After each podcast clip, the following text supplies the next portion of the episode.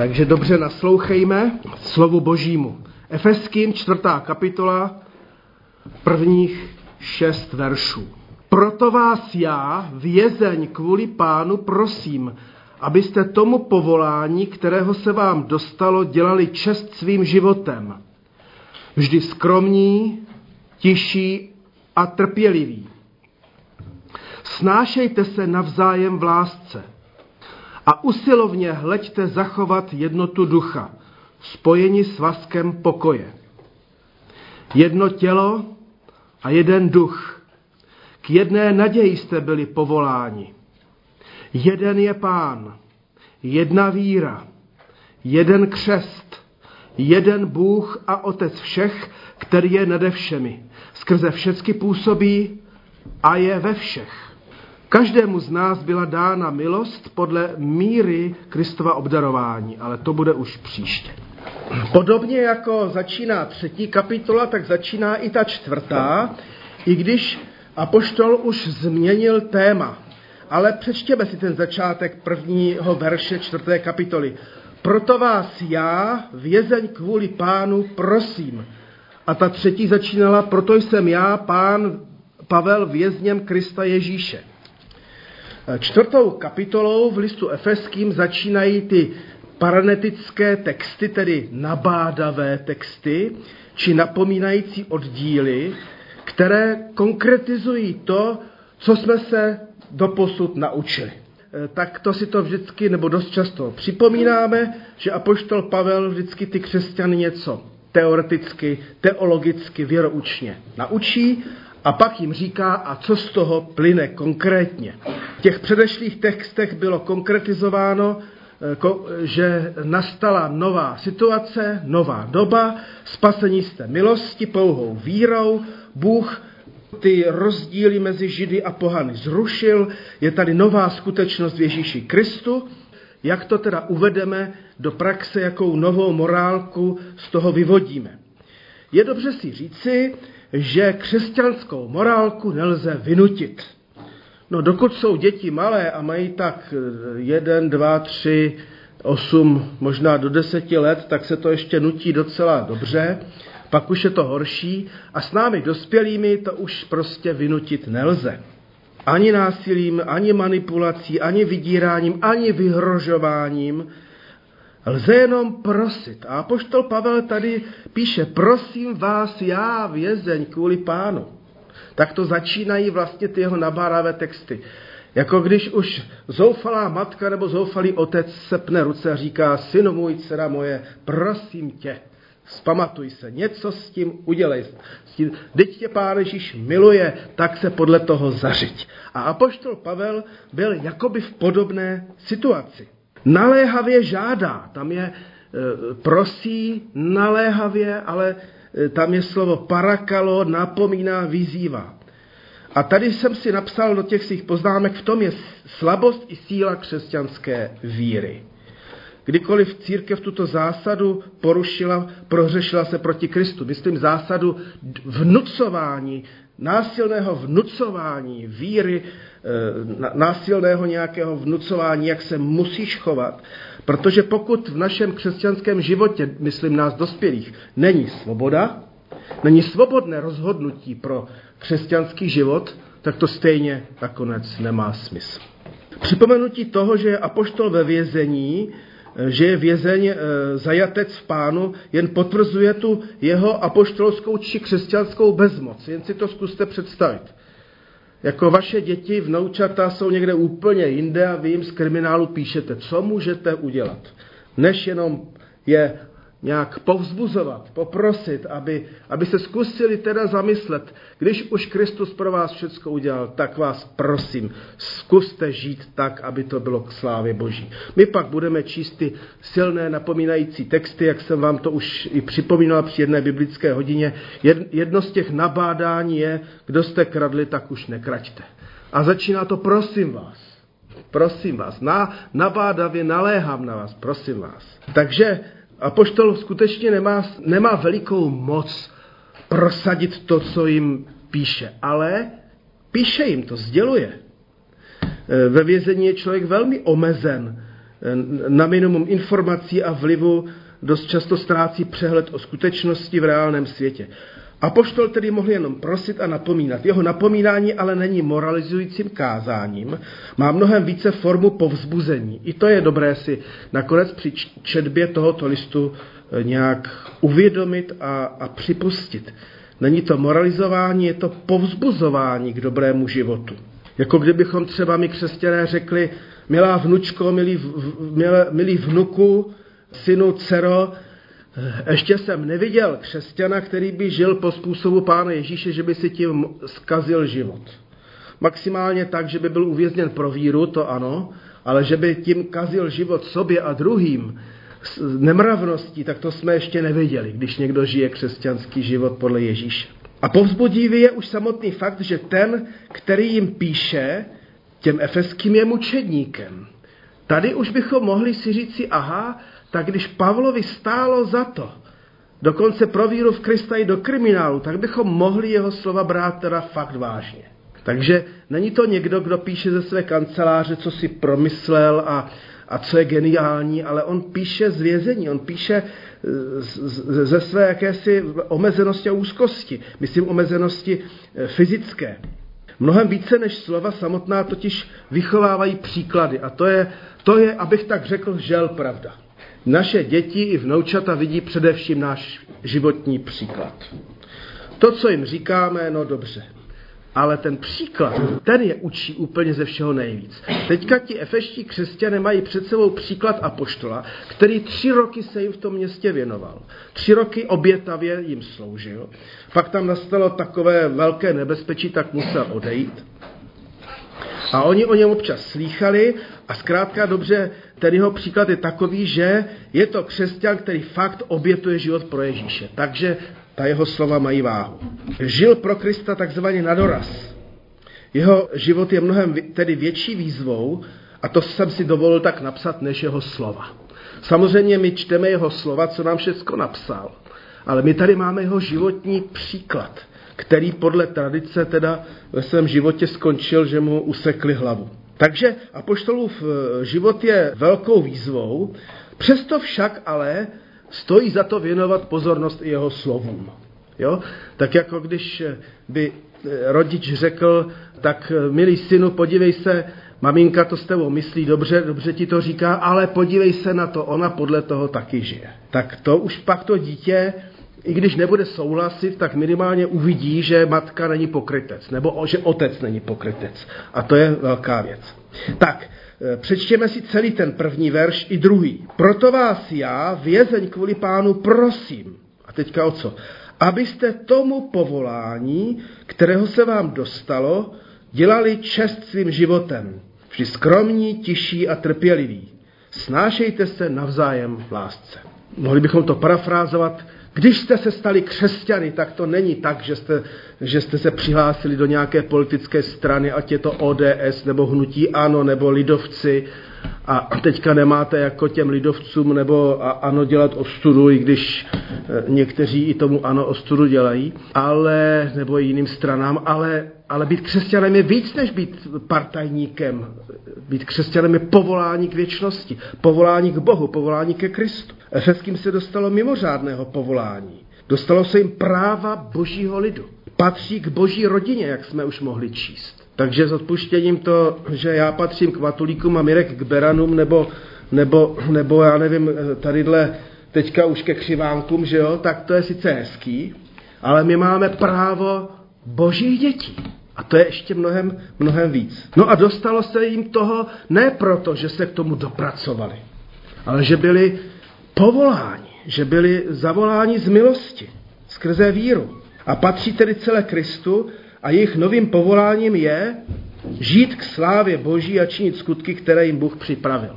To je ta první kapitola i druhá kapitola, kdy teda ten apoštol Pavel jim opravdu výrazně a krásně a ojediněle i v Novém zákoně tak jako přímočaře pověděl milosti spasení té pouhou vírou a pak jim řekl, nebo jim potvrdil, ano, svými skutky jste se nemohli dopracovat Boha, ale Bůh vám připravil skutky, aby, když už jste patříte do boží rodiny, tak té rodině nedělejte ostudu. Takže když bychom to mohli tak říct, když moje manželka si mě vzala, že jo, tak já ji teďka nemám dělat ostudu. A ona mě teda, že jo. Tak, ale to nic není. Pánu Bohu nemáme dělat ostudu. Jo? Takže hospodin.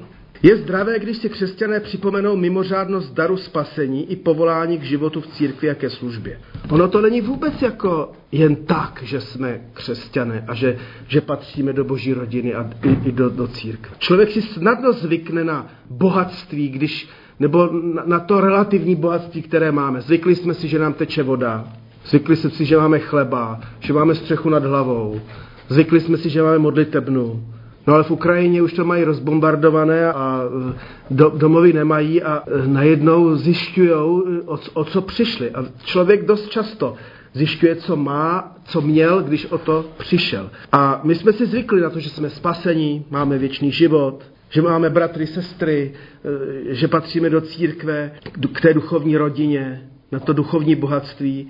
A možná můžeme zapomenout na tu nesamozřejmost té spásy, nesamozřejmost obdarování, na to, na, že to je něco výjimečného. A včetně toho je výjimečné i to, že můžeme konat skutky, které jsou k slávě Boží. A poštolská prozba i napomenutí zvězení tedy zní jasně. Dělejte čest svým životem svému povolání. Nebo možná bychom ještě mohli lépe říci tomu, který vás povolal. Mějte neustále na paměti, že jste křesťané a nezapomínejte na to. Tady jsem si zase vzpomněl na tu krásnou pohádku od Stracha, Anděl páně, kdo jste viděli Anděla páně, tak v tom druhém díle ten anděl páně chudák má chaos, protože se zamiloval do krásné švadleny a pak se mu tam zjeví ta pana Maria a říká Petrorelku, vzpomeň si, kdo jsi. A on si říká, já jsem anděl páně, ale nešťastný. Jo, a to se mi moc líbí, jo, že, že zapomněl v té pohádce, že je anděl páně. My někdy možná zapomeneme, že jsme křesťané, anebo si vzpomeneme a řekneme, jsem křesťan, ale nešťastný z různých důvodů. I to se mi stává, možná i vám. Ale tak nezapomeňme na to, kým jsme, čeho se nám dostalo, jakého povolání. A jak to udělat? Uvedu to tři vlastnosti, které nás odkazují k Duchu Svatému. To znamená, že jako křesťané můžeme doopravdy žít byl-li nám dán Duch Svatý, tak eh, nám byla dána do života eh, výbava, abychom žili křesťansky. Jsou v nás způsobeny Duchem Svatým, kterého jsme přijali, když jsme uvěřili. Ony vlastnosti jsou, eh, já to tady mám uvedeno i v té řečtině, tapejno frosiné, pokora neboli skromnost. Potom prautés, tichost, mírnost, vlídnost či krotkost. A makrothymia, trpělivost, oddanost, vytrvalost, stálost, ovývavost. Myslím si, že i, i ta synonyma těchto slov jsou dobrá, abychom si je nějak uvědomili, co nám bylo dáno a jakým způsobem můžeme jako křesťané prostě žít ve skromnosti a v pokoře a v lídnosti a mírnosti, trpělivosti, oddanosti, stálosti. Tak to máme dělat čest tomu povolání, kterého se nám dostalo. Tak to máme žít v církvi a ve vzájemném přijetí, v lásce. Nikoli polovičatě ani jen na oko, ale s veškerou skromností, tichostí a trpělivostí.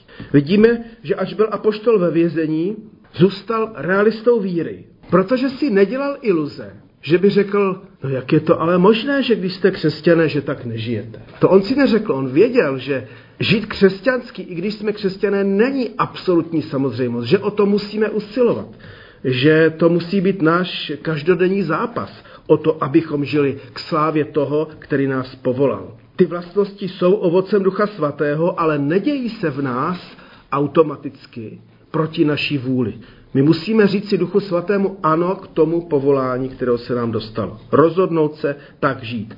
A když se tak rozhodneme, tak máme počítat s tím, že ten paraklétos, ten přímluvce je s námi a je v nás a že nám pomůže. A že nám pomůže skrze třeba i bratry a sestry a ostatní, kteří nás vychovávají a napomínají a posilují a povzbuzují a potěšují. No a napsal jsem si tady do těch poznámek, že za úvahu stojí, proč zrovna v církvi mají být k sobě lidé skromní, tiší a trpěliví. Proč zrovna v církvi se mají snášet navzájem? Tam je řecké slovo anechesthai, které znamená vydržet snést, dát si něco líbit. Tedy proč zrovna v církvi jsou lidi vyzváni k tomu, aby, aby se opravdu nějak navzájem snášeli. No, odpověď je na snadě. Křesťané se vírou v Krista automaticky nestávají a prostě nejsou mravně dokonalými. Ještě dlouhou dobu, po celý život, eh, budou křesťané, budete vy, budu já, vykazovat všelijaké defekty povahy a charakteru a, a omylnosti a slabosti. Je dobře počítat s tím, že církev není výběrovou společností, že to není mravní elita národa, že to není setkání dokonalých. Třeba, že je výběrovou společností v vozovkách povolaných ke spáse. No přece pán Bůh si povolává hříšníky. Koho jiného by si jako tak asi měl povolávat, že jo? Takže to se pak ve mně a ve vás asi jako nějakým způsobem ukáže tu a tam více či méně. Žel, ale to nás taky pokořuje. Církev je jedinečným cvičištěm proto lásky. Je to tak, takový trenažer, jako v rodině. V rodině, když se narodí děti, tak si nacvičují konfliktní situace. Však to e, můžeme znát. Jak děti to zkouší mezi sebou, jak se nesnášejí, někdy porvou a pak smiřují a s rodičema.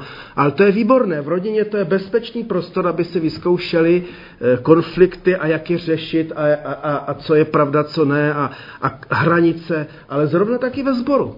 Zrovna, tak, zrovna taky v církvi je to prostor, kde si máme nacvičovat křesťanský život, abychom, až výjdeme za zdi kostela, kde žijeme převážnou část života, abychom tam žili křesťanský život. Takže nechodíme do, do církve ukazovat, jak jsme dokonalí a skvělí a jak nám to všechno bezvadně jde, ale abychom právě tady si to jako v rodině zkoušeli křesťanský žít a povzbuzovali se a posilovali a pomáhali se a proto se i napomínali a proto se i povzbuzovali, abychom pak žili tu většinu času mimo zdi kostela k slávě a cti povolání, kterého se nám dostalo. Předpokládá se, že se bude tedy v církvi žít křesťansky, ale ne vždy se nám to daří, nebo mě. Křesťané se tak učí opravdu milovat bratry a sestry, kteří by měli žít správně, ale dost často nežijí.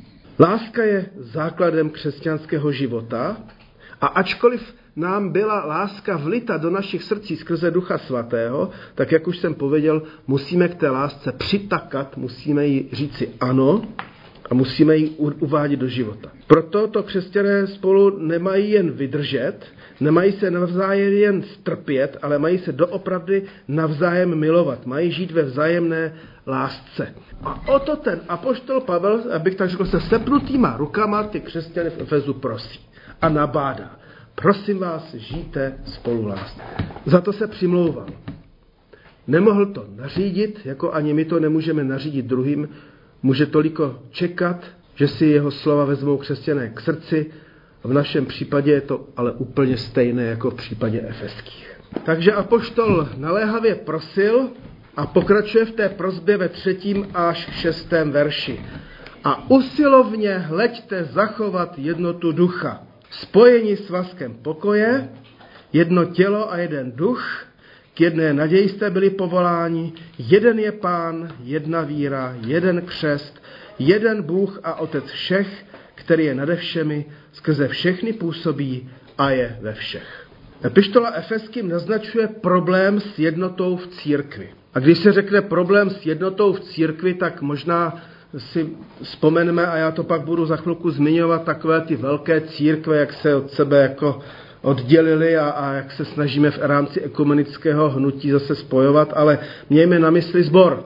Kristus sice zbořil zeď, která rozděluje a působí svár, jak jsme četli eh, v listu Efeským ve druhé kapitole, a jak jsme o tom tady diskutovali s Radkem, když jsme měli před sebou tu zeď mezi palestinci a židy třeba, nebo berlínskou zeď, nebo, nebo ch, zeď v Chánově, nebo kde to bylo. Ty zdi působí svár prostě a, a tak dále, ať už bychom to, tu hodnotu těch zdí hodnotili jakkoliv. Tak tedy Ježíš ty zdi mezi Židy a pohany zrušil, nezrušil ale skutečnost, že Židé zůstali Židy a pohané pohany, tedy řekové řeky. Nezrušil to, že eh, Romové zůstanou Romy a Češi Čech, Čechy a Ukrajinci Ukrajinci a Rusové Rusy. To pán Bůh nezrušil. Nezrušil to, že eh, katolíci zůstanou katolíky a církevně bratrští zůstanou církevně bratrskými, pokud eh, teda nebudeme konvertovat z jedné strany na druhou.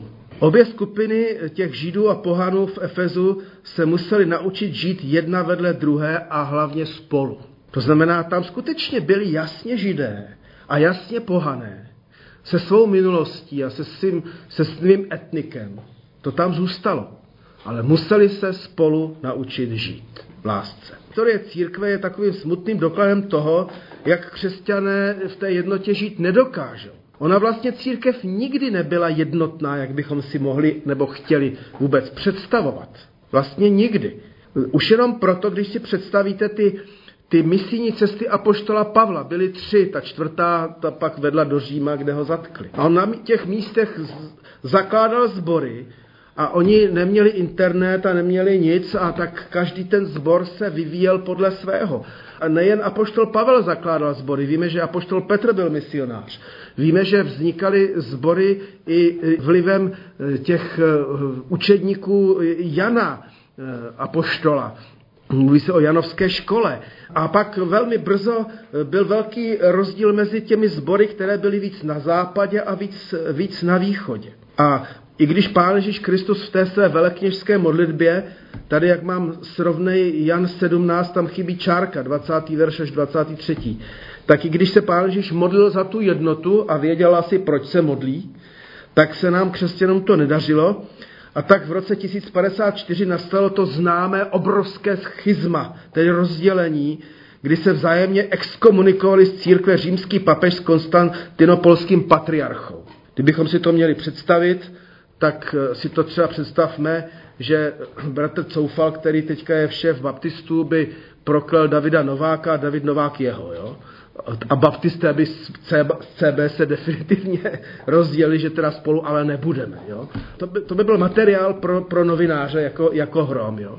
Tak tehdy v tom roce 1054 nastalo šílené jako schizma rozdělení a vlastně trvalo až do roku 1965, kdy bylo zrušeno a papež Jan Pavel III. prohlásil, že církev konečně může začít dýchat oběma plícemi, tedy tou východní plicí i západní, jo? tedy pravoslavnou i římskokatolickou. Jo? Takže, no a o rozdělení církve rozdělení církve eh, v době reformace, tedy v 15. století, 16. a tak dále, kdy vzniklo mnoho evangelických, luterských, kalvinských církví a pak těch evangelikálních a tak dále, že už bychom je ani nespočítali, ani nemluvě. Z tohoto pohledu můžeme nově porozumět apoštolovské výzvě a usilovně hleďte zachovat jednotu ducha spojení s vaskem pokoje.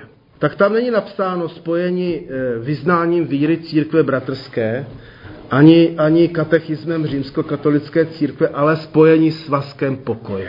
Řecké slovo pou, spoudazontés znamená usilujíce, horlivě se namáhajíce, pospíchajíce, to je ten nedokonavý tvar. Jo? To znamená, že to není jednou provždy udělejte jednotu a ta musí vydržet. Ne. To je vlastně stálý zápas, tak jako když, když někdo vstoupí do manželství, a slíbí si sice věrnost, lásku a úctu, dokud je smrt nerozdělí, ale pak ještě, dokud je smrt nerozdělí, musí na tom celý život pracovat a, a usilovat, aby, aby opravdu e, nebyli rozděleni. Jo? Jinak řečeno, zápas o jednotu musí probíhat průběžně. A církev nebude nikdy hotova se zápasem o jednotu.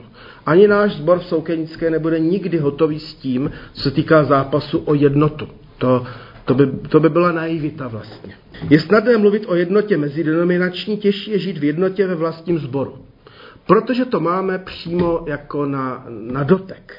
Je, je velmi jednoduché říct, bratři adventisté a katolíci a baptisti jsou moji bratři a jsme za jedno, no ale pak se pohádáme o křest ponořením nebo křest nemluvňat pak se prostě pohádáme o panu Marii a pak se prostě pohádáme o, o vepřové a o sobotu s adventisty a už spolu nemůžeme najednou být, zjistíme. Jo? A těchto momentů by bylo hodně. Čili je dobré, jak to učil i C.S. Lewis, ne, nesnažte se počítat nějaké ty integrály náročné matematické úkoly, napřed se naučte zásobilku a, spočí, a sčítání a odčítání. To znamená, napřed se naučte tu jednotu ve vlastním sboru, případně ve vlastní křesťanské rodině. Pak by vám to mohlo jít i dál. A poštol nabádá k tomu, že se musí ona jednota jednak zachovávat, ale i hlídat. Křesťané se vždy štěpili názorově, ale možná, možná mnohem více na základě charakterových vlastností a snahami prosazovat vlastní ego. Myslím si, že aspoň jak to pozoruju i v církvi bratrské, když teďka víc jezdím po zborech, tak, eh, tak je to eh, dost často, že prostě to vlastní nevykoupené já působí vlastně sváry. Ani ne tak e, nějaký důraz věroučný, ale, ale nějaký povahový rys nebo podobně. Nakonec nejde e, o jednotu té, které organizační struktury, ale o jednotu ducha, ducha svatého. A jde o svazek pokoje. Tam je to krásné řecké slovo eirené, irena. Nevím, máte-li nějakou ironu ve svých rodinách to je slovo pokojná. A v tomto duchu mohli, mohli vedle sebe tedy žít židé i pohané. V tom tež duchu mohou dnes žít a sloužit vedle sebe křesťané různých tradic, ale i různých povah a různých názorů i ve sboru. Trojí stupňující se argumentaci užil apoštol, aby zdůraznil danost jednoty, o kterou je třeba usilovat. A tu jsem nám tady vypsal. První argument, proč usilovat o tu jednotu, která nám byla dána, ale kterou máme realizovat. Jednak je to jednota v Kristu. Z pohledu epištoly do Efezu musí čtenářům dojít, že je skutečně jen jedna církev, jedno tělo, které byl dán jeden duch, jeden duch svatý a všichni jsou povoláni k jedné naději. Prostě představa, že by římský katolík nebo, nebo tadyhle bratr nebo sestra byli povoláni k jiné naději, že by měli mít jiného ducha, že by žili v nějakém jiném těle, je prostě nesmysl. Že by můj ukazováček u pravé ruky žil v jiném těle, než ukazováček u levé ruky je prostě hloupost. Takže všichni jsme byli povoláni do jednoho těla a máme jednoho ducha. Druhý argument. Apoštol se rozhodl zdůraznit logiku zápasu o jednotu církve ještě další argumentací. Je přece jeden pán, není víc pánů, není víc Kristů. Je přece jen jedna víra. Jak eh, Někdy mají pocit, když někdo přestoupí z církve do církve, že změnili víru. No tak nezměnili víru. Akorát změnili místo svého působení k křesťanství. A samozřejmě je jenom jeden křest. To bych teď rád e, zvlášť e, zdůraznil, že je moc hezké, že si v rámci církví uznáváme křest. Když k nám přijde římský katolík do církve bratrské a chce žít spolu s námi, tak mu neřekneme, no jo, ale ty jsi byl pokřtěn u, u, u katolíků, to neplatí. A nebo když, když přijde někdo eh, do církve římsko-katolické z církve bratrské, tak, tak prostě není překřtěn. Prostě. Byl-li pokřtěn, tak není překřtěn. Takže my si uznáváme z evangelíky samozřejmě křest a tak dále. Trošku mají problém bratři baptisté, protože pro ně křest, pokud to není ponořením a v dospělosti, tak tam oni jako s tím mají problém, tak tam, tam oni mají problém. A když k nám přijde baptista, tak my problém nemáme. Ne, protože jsme lepší, ale nějak jsme si to v té naší teologii vybojovali. Takže většinově si jako křesťané v církvích uznáváme křest. A to si myslím, že je dobré. Oproti teda večeři páně. Máme, uznáváme spolu s protestanty dvě svátosti, křest a večeři páně. A tady už jako je to složitější a zase mám radost, že můžeme v našem sboru zvát k večeři páně všechny, kteří věří v Ježíše Krista, byli pokřtěni a, a, a jestli jsou to katolíci nebo pravoslavní nebo evangelici, to je nám úplně jako jedno ale už někdy na druhé straně to jedno není. Třetí argument. Nakonec Apoštol vytáhl nejsilnější trumf, protože zcela ortodoxně zjistoval, že je přece jenom jeden Bůh, není více bohů. A je jeden otec, a to totiž všech. Tedy si to museli uvědomit židé i pohané velmi silně. Dnes příslušníci rozličných církví a církviček. Tento Bůh je nade všemi. Skrze všechny působí a je ve všech. A tak je dobře si to znovu i pokorně přiznat, že, že ten jeden Bůh působí tamhle ve sboru na Žižkově, jak káže syn. Ten stejný Bůh a Duch Svatý působí prostě na třináctce u Davida Nováka. Jo, ten stejný Bůh, duch působí v Litvínově, kde jsem byl nedávno na vizitaci a tak dále. Jo. A u katolíků a, a tak dále. Zkusme se z tohoto pohledu podívat taky i jeden na druhého. To je vlastně hezký si říct. A máme stejnou víru, stejného ducha svatého, patříme do stejného těla. Máme sice různé povahové vlastnosti, ale to ať nás tak moc netrápí. Máme různé názory, ale stejného Boha. A právě proto jsme bratřími a sestrami, neboť máme společného Otce. Stejně tak se učíme dívat i na jiné sbory i církve. List do Efezu byl napsán totiž jako okružní list, který měl putovat do Kolosis, který měl putovat do Laodikeje a do dalších církví. Jo. Takže on, on, tam to různě v těch různých zborech četli a tohle si měli uh, uvědomit po celé Malé Ázii, dnešním Turecku. Pro nás to znamená zápasit o jednotu v rámci církve bratrské, ale také v rámci ostatních církví. Což se nám může dobře podařit jen tehdy, upřeme-li pohled na Krista, na povolání, kterého se nám dostalo a na Pána Boha, který je skutečně jeden a působí ve všech. Takže na závěr, proto vás já, vězeň, kvůli pánu prosím, naléhám na vás. Vraťme se k tomu bezmocnému apoštolovi ve vězení. Modlí se, jak říkala sestra, a píše, něco dělá. Jo? Argumentuje, prosí, napomíná. Ale zůstane jen na efeských, co si s tím jeho dopisem poradí. Jak to teda zrealizují. Ale ještě více bude záležet na tom, jak si poradí sami se sebou, se svým egem, se svými zahleděním na sebe a do sebe. Jak nakonec to ti efeští vyřešili, to nevíme. Ale víme, jak jsme to vyřešili my, nebo budeme vědět, jak to vyřešíme. Tu otázku po té jednotě, po tom nějakém porozumění, že, že skutečně jsme jedno tělo a, a jeden duch a jedna víra a jeden křest a tak dále. To je všechno.